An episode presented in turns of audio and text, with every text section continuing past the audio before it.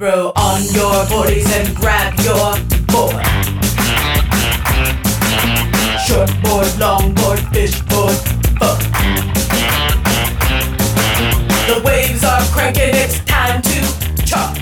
Bom dia, boa tarde, boa noite. Começando o episódio 3 do Pinguim Cast, seu episódio semanal sobre tecnologia. Eu sou Cauê Mendes e no episódio dessa semana nós vamos começar a retomar um assunto bem delicado no mundo da tecnologia. Eu sei que existem diversas faces daquilo que vamos falar por aqui hoje, porém, em ordem da gente aprofundar o assunto, pretendo chamar alguém mais especializado para falar sobre inteligência artificial, dados e tudo que está relacionado a isso em um episódio futuro. Aqui eu vou deixar uma introdução, até mesmo para você que está começando no mundo da tecnologia, está na faculdade, fazendo algum curso e não sabe por onde começar para ter um pouco da ideia e avaliar se o mundo do Big Data é o mundo para você. Fiquem com esse episódio, espero que gostem.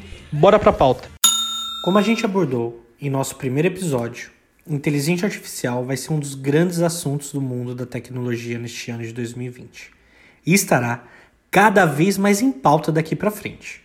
Quando a gente pensa em inteligência artificial, a primeira coisa que vem na nossa cabeça são aqueles filmes de Hollywood que tem como costume nos mostrar de forma artística a inteligência artificial, que é sempre humanizada e construída de forma do seu criador.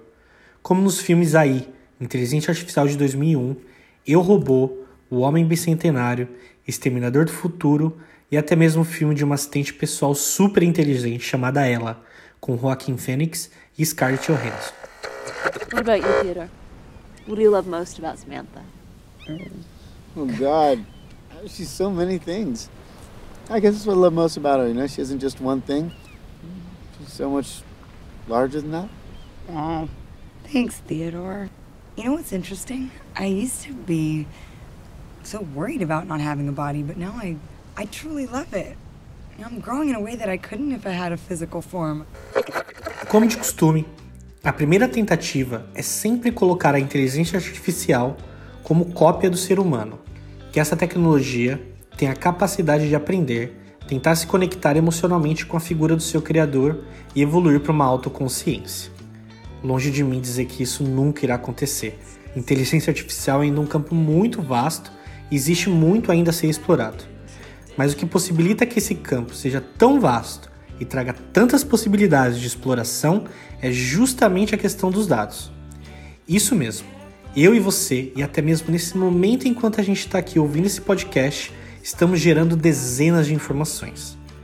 Só para a gente ter uma ideia, hoje temos 3,8 bilhões de pessoas conectadas na internet. Isso representa 47% da população mundial. Todas essas pessoas conectadas geram cerca de 2,5 quintilhões de bytes por dia. E só para ter uma noção, a gente ia precisar de mais de 500 milhões de DVDs para conseguir armazenar tudo isso. E a tendência é que isso só aumente.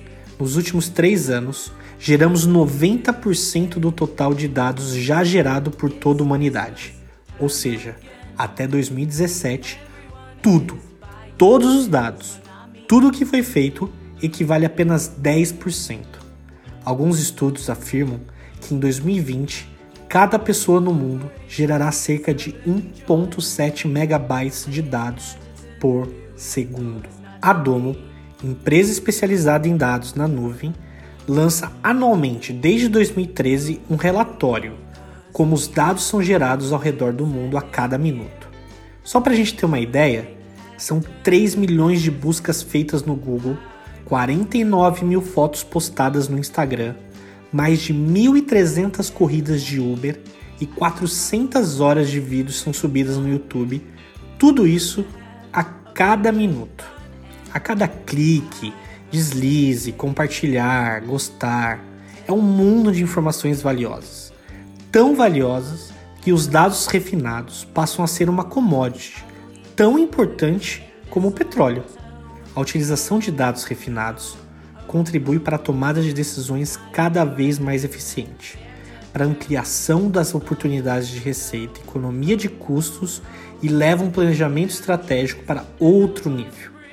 Além dos benefícios para as empresas que estão investindo em coleta de dados, inteligência artificial, essa tecnologia também possibilita benefícios coletivos e sociais, como, por exemplo, a utilização da inteligência artificial no surto de coronavírus, que está acontecendo nesse momento na China. Hoje, é possível acompanhar em tempo real qualquer inferência sobre o coronavírus, seja dado em hospitais, governos ou ONGs. Isso porque a ESRI, que é uma empresa responsável por coleta, unificação em um único lugar e garantir a sua integridade qualquer informação gerada pelo coronavírus, facilita o trabalho de hospitais e laboratórios, dando a oportunidade de gerar mapas interativos sobre o coronavírus baseado em geolocalização, por exemplo. Ao contrário do que aconteceu em 2002, 2003. Não sei se vocês lembram, naquele surto de SARS, cada veículo de comunicação, cada governo, cada ONG tinha os seus próprios dados e o cruzamento entre eles era muito difícil. Apenas muito tempo depois é que foi possível fazer um levantamento geral do total de infectados e de mortes causadas pela doença. Hoje, mais e mais laboratórios estão compartilhando as informações e tentando unificar os dados. Até porque essa tecnologia de compartilhamento de informação vem ficando cada vez mais barata. E para fazer o processamento de dados também está ficando cada vez mais barato. A inteligência artificial tem grande responsabilidade nisso. Como são máquinas capazes de aprender, elas não precisam ficar reinventando a roda o tempo todo.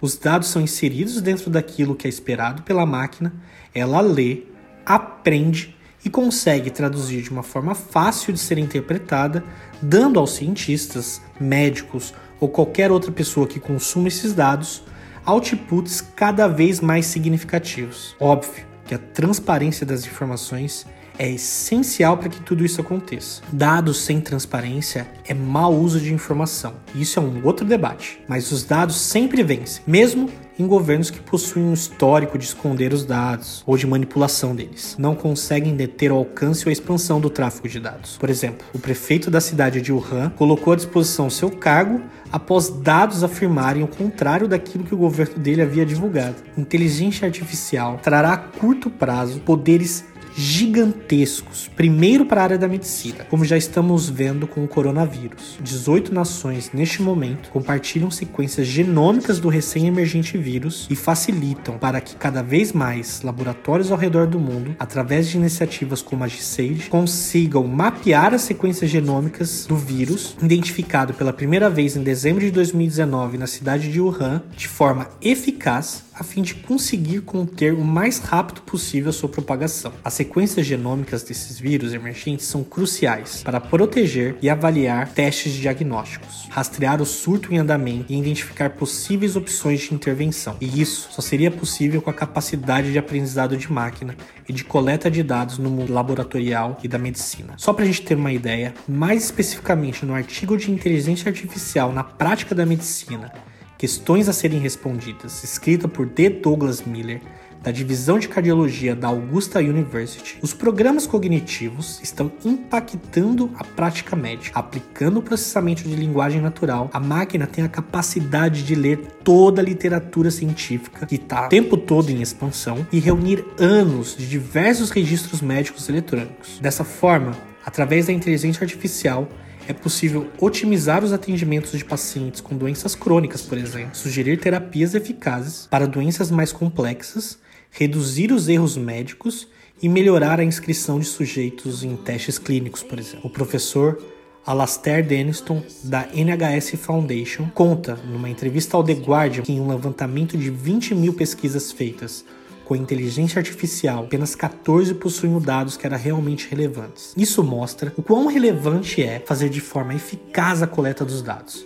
Ele ainda aponta que máquinas de aprendizagem profunda Deep Learning, em um teste de atendimento com pacientes, foram possíveis detectar doenças em 87% dos casos, enquanto especialistas humanos detectaram em 86%.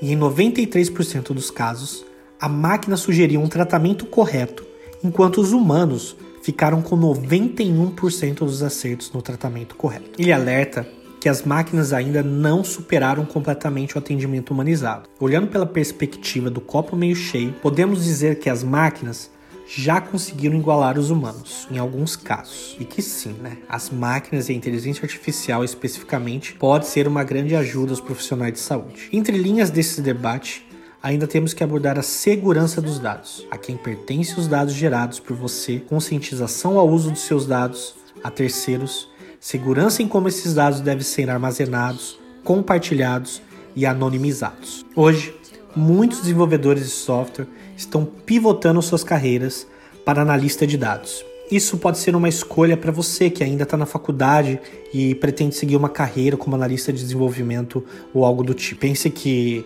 pelos próximos 10, 20, 30 anos ainda precisaremos de pessoas para manipular esses dados corretamente, saber lidar com grande quantidade desses dados e usar da linguagem de programação para construir modelos de dados cada vez mais eficientes. Fiquem atentos a linguagens de programação como Python, R e Scala usando Java, por exemplo.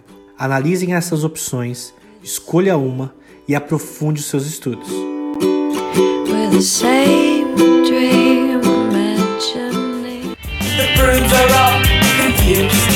Se você acha que tem mais alguma coisa que eu deixei de falar aqui e você reparou, continue a discussão nos fóruns. Mostre esse episódio para seus amigos.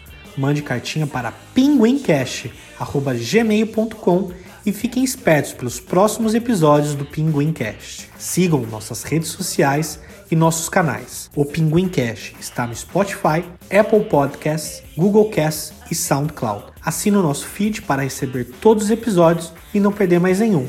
Eu vou ficando por aqui. Meu nome é Cauê Mendes. Espero que todos tenham uma boa semana. Até a semana que vem, pessoal.